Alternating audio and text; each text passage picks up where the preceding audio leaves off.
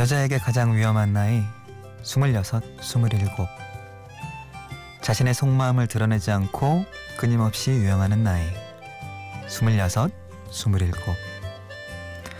가장 사랑하는 사람을 앞에 두고 끊임없이 고민하는 나이 26, 27 하지만 갈등은 전혀 수면 밖으로 나오지 않는다. 가장 슬픈 나이 26, 27 오늘 DJ를 부탁받은 저는 연예글 전문 페이스북 사랑에 다친 사람들에 대한 충고의 주인장 겸 사랑을 노래하는 3집 가수 더 필름입니다.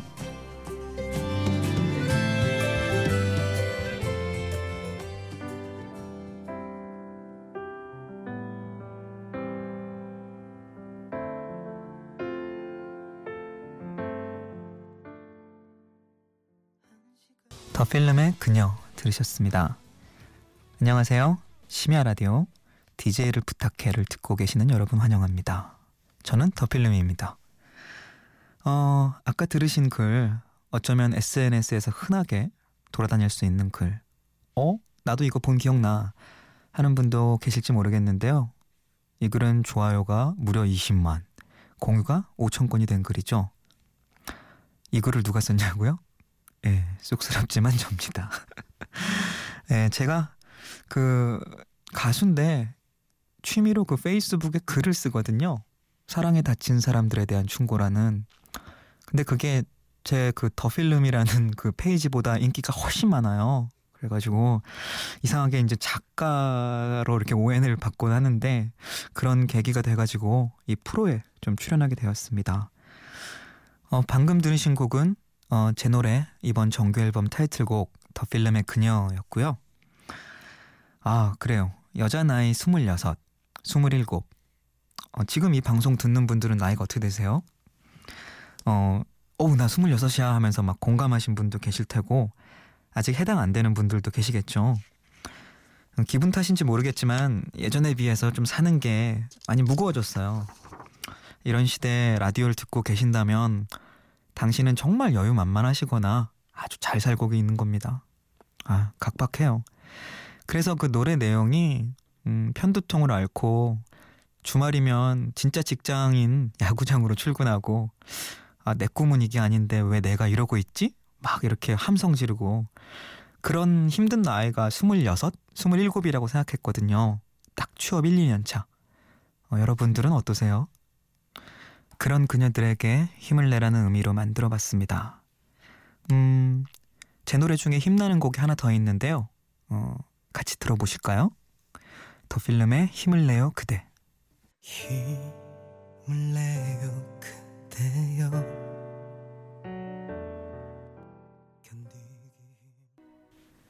더 필름의 힘을 내요 그대. 음, 들으셨습니다. 어, 지금 시각이 새벽 3시가 넘어갔을 텐데요. 어, 지금 이 방송 듣고 있는 분들이라면 아마 고시생, 반수생, 뭐, 재수생, 이런 분들이 많으실 것 같은데요. 어, 제가 감히 반수해본 입장으로 말씀드린다면 어쩌면 이 시간이 가장 행복한 시간일 수도 있어요. 어, 미래를 잠시 지연시키고 온전히 자기만 이제 생각할 수 있는 시간이거든요. 그런 의미에서 어, 들려드린 곡입니다. 더 필름의 힘을 내어 그대 들으셨고요. 음, 종종 이 노래는 음원 사이트 같은데 수능 끝나고 듣는 노래, 지친 사람들에게 힘을 주는 노래 리스트 뭐 이런 데 잘 올라오기도 해요. 저는 더 필름이고요. 지금 들으시는 방송은 DJ를 부탁해입니다.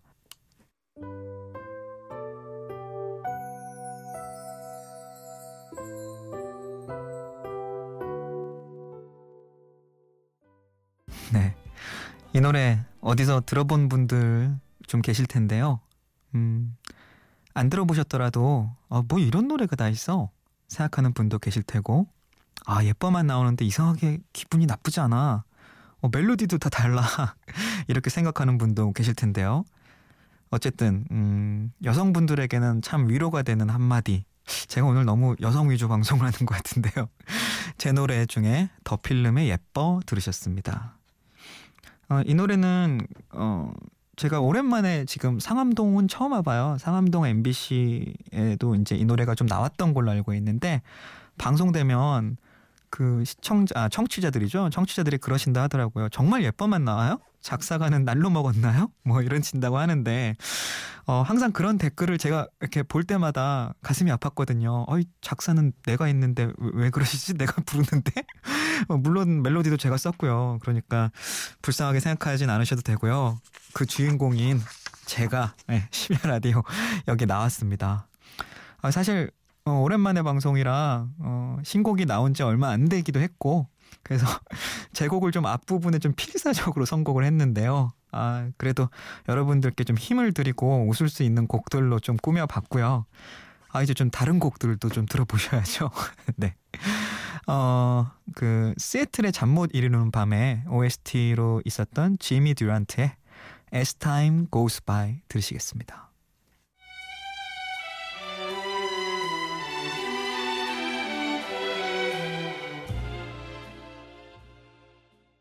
네, 지금 들으신 곡은 지미 드란트의 As Time Goes By였고요. 음, 사적인 얘기지만 시애틀의 잠 못 이루는 밤은 제 인생 영화입니다. 어, 이 영화에서 음, 맥라이언과 아 맥라이언 누님이 요새 좀 많이 늙으셨더라고요. 탐 행크스는 그 운명적인 인연으로 한 라디오 프로그램에서 음, 사랑을 시작하게 되는데요. 제가 처음 심야 라디오 DJ를 부탁해 초대를 받고 저는 약간 운명처럼 아, 이 노래를 틀어야겠다라고 생각했습니다. 사실 제가 이렇게 평소에 곡을 쓰지 않을 때는 글 쓰는 걸 되게 좋아해요. 근데 제 팬들은 너무 글이 올라오면 신비감이 떨어진다고 안 좋아하시더라고요. 그래서 저는 그냥 제 그 끼를 좋지 못해서 글을 사랑에 관한 글을 쓰기 시작했거든요. 근데 그 페이지가 이제 사랑에 다친 사람들에 대한 충고라고 페이스북에 있어요. 혹시 여러분도 한번 검색해 보시거나 어 나 좋아요 돼 있네 라고 하실 수도 있어요. 왜냐하면 페이지가 좋아요가 한 5만 정도 되거든요. 음. 그래서 거기서 공연 오시는 분들도 계시고 그래서 어 농담 반 진담 반으로 저 그걸로 대표로 왔습니다. 뭐 이러고 그러니까 거기다 홍보도 하고 왔어요. 음. 새벽에 혹시 그 페이지에 댓글 달아주시면 제가 직접 감사의 메시지도 보내드리겠습니다. 하루 DJ지만 청취, 청취율에 신경 쓰는 준비된 DJ니까요. 예. 어, 그래서 그 연애 그 글을 쓰는 페이지다 보니까 그곳에 제가 어, 이 프로에 나간다고 해서 사연을 좀 받아봤어요. 음, 어, 그래서 그 사연도 이제 좀 이따 읽어드릴 거고요. 음, 제가 좀 최대한 좀 명랑하게 얘기하고 있는데 지금 좀 졸릴 시간이죠. 그래서 낭만적이고 부드럽지만 좀 신나는 제가 좋아하는 곡 하나 갖고 왔습니다. FR 데이빗의 Words 같이 듣고 오시죠.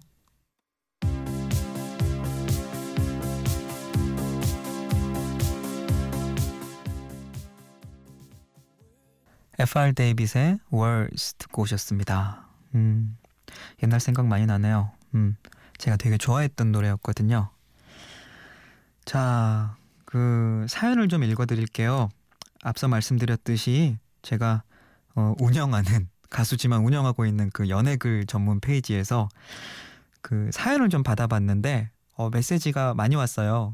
전 좀 피디님 보여드리려고 댓글로 좀 달아달라고 했는데 다 익명으로 해달라고 그래서 피디님에게만 메시지를 다 보여드렸는데요. 그 중에서 음, 한 사연 읽어드릴게요. 제가 이렇게 말씀 자꾸 드리니까 무슨 파워블로거 같은데요. 사연 나가겠습니다.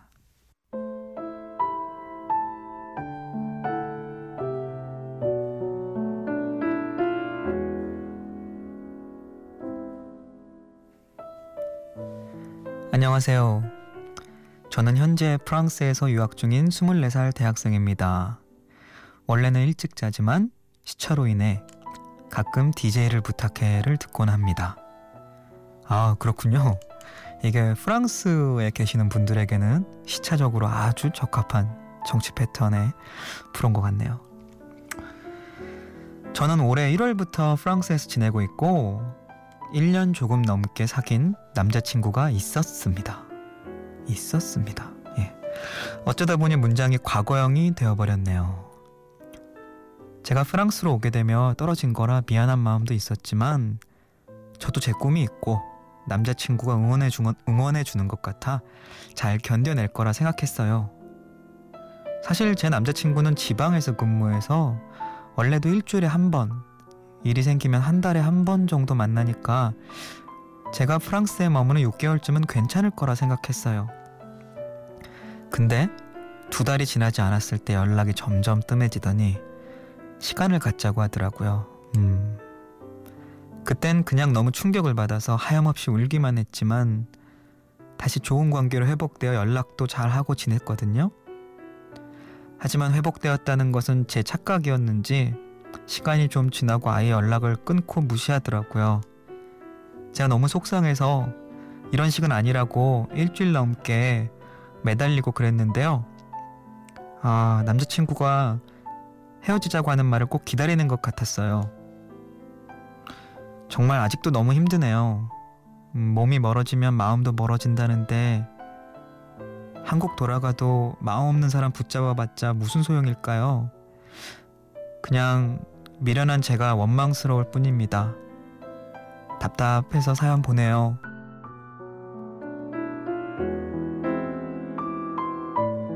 어, 익명으로 읽어달라고 하셨는데요. 그럼 왜 보내신 거예요? 프랑스에서 어, 이거 성도 좀 특이하시더라고요. 그래서 성도 말하기 좀 뭐해서 에스모 씨가 보내주신 사연입니다. 제가 그 제가 그 글 쓰는 페이스북 페이지에 그 친필 사인 CD 경품을 걸었거든요. 그래서 정말 다들 많이 보내주셨어요. 아, 어쨌든 뭐 그렇게 시원한 사연은 아니네요. 그러니까 프랑스에 유학을 가는 동안에 어, 6개월이면 괜찮을 줄 알았는데 끊겼다. 그리고 어, 한 2개월 후에 처음부터 아예 헤어지자고 그러지 2개월 후에 그런 얘기를 해줬다는 얘기인데 어, 1년 사귀었다면서요. 음, 1년 사귀었는데 그 6개월을 못 기다려서 2개월째 연락을 이제 안 받기 시작하더니 아예 무시했다. 잘 헤어지신 것 같습니다. 아니 뭐 어, 3년 뭐 이랬는데 그럼 몰라도 1년이면 음, 어, 그런 사람인지 알게 되는 원래 자리나 그런 상황이 사람을 만든다고 하잖아요.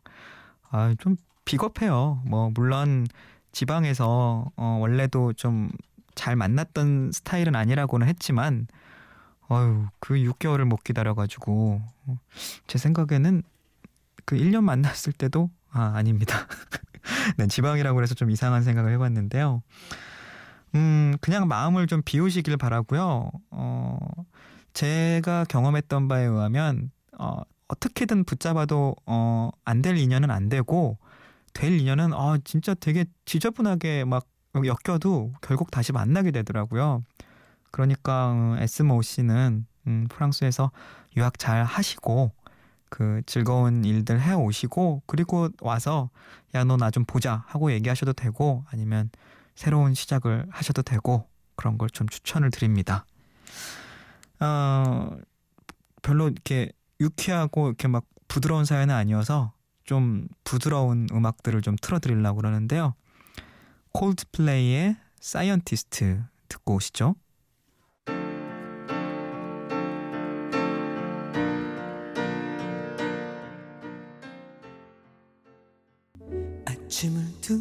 두드리는 그대의 morning 인사 설레는 그대 목소리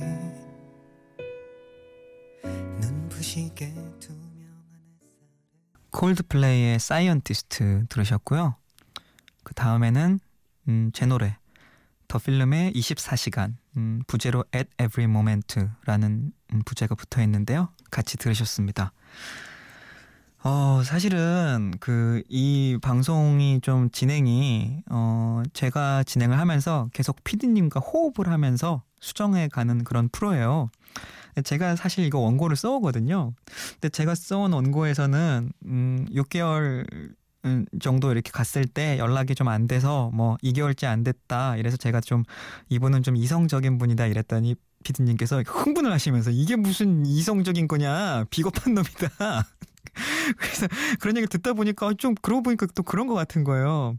제가 왜 이런 얘기를 드리냐면 어, 저는 원래 이렇게 이성적이고 냉철한 사람이니까 마음을 차분해지시라고 콜드플레이 노래를 이렇게 차갑잖아요. 콜드플레이 노래를 선곡을 해왔는데 어, 들어놓고 보니까 이게 지금 막 화나야 되는데 콜드플레이 들으니까 더 화가 날 것 같다는 생각이 들었어요. 네, 그리고 그 다음 노래는 제 노래 24시간인데요. 음, 이 노래는 한번 들어본 분들은 아시겠지만 이 노래 한번 귀 기울여 들어보시면 그 사랑하는 연인이 생겼을 때그그 연인이 출근해 가지고 오후까지 이제 제가 만날 수가 없잖아요. 저는 음악을 하니까. 그래서 그 사람을 상상하면서 쓴 곡입니다. 나중에 한번 음 어, 사이트 같은 데서 한번 들어보세요. 24시간 어, 더 필름의 24시간이었습니다. 자, 어, 페이지 사연을 읽어드렸고요. 음, 제가 그 계속 아까부터 가수인데 글 쓴다고 자꾸 홍보를 한 것 같은데 그 그곳에 글이 되게 많아요. 그래서 지금 헤어지거나 지금 사랑에 답답해 하시는 분들이라면 한 번쯤 찾아가 보실 곳이라고 감히 추천을 드리고요. 그 페이지에서 제가 쓴 글 중에 한 글을 좀 같이 나누고 싶어서 가져왔습니다. 한번 같이 들어봐 주세요.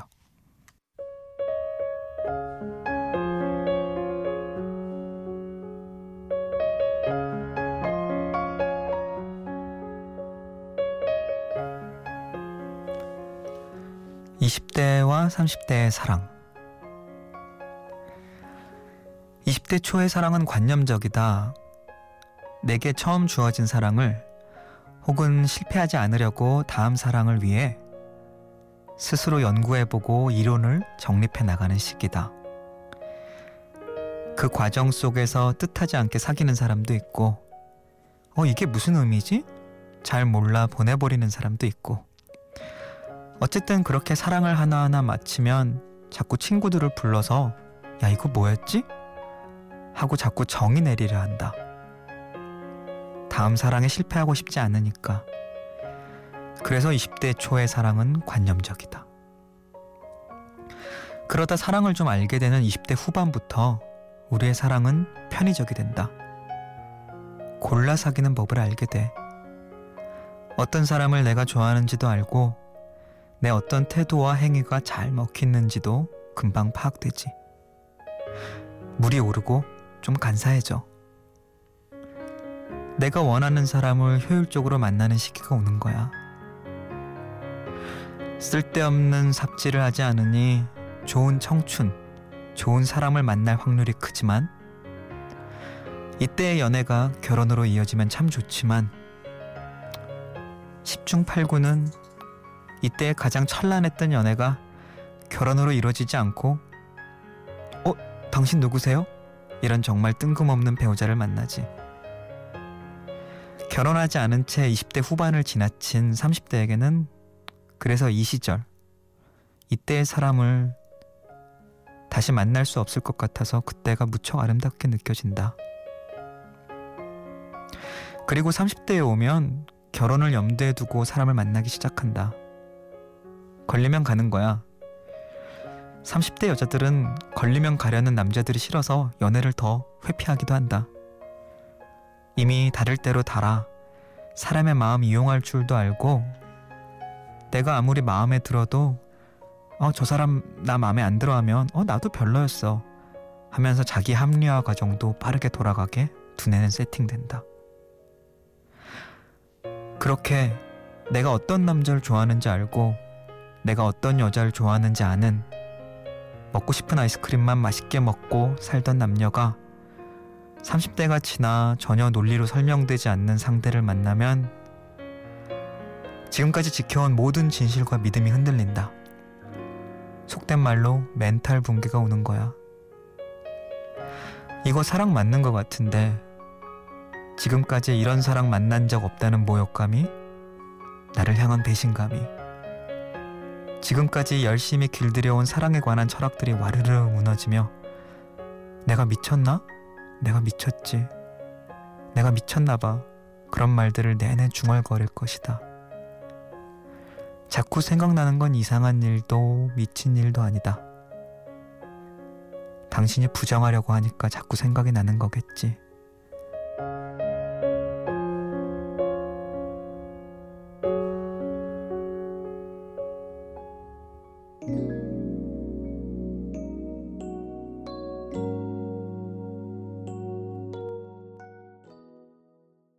김동률의 사랑하지 않으니까요 듣고 오셨습니다. 언제든 내게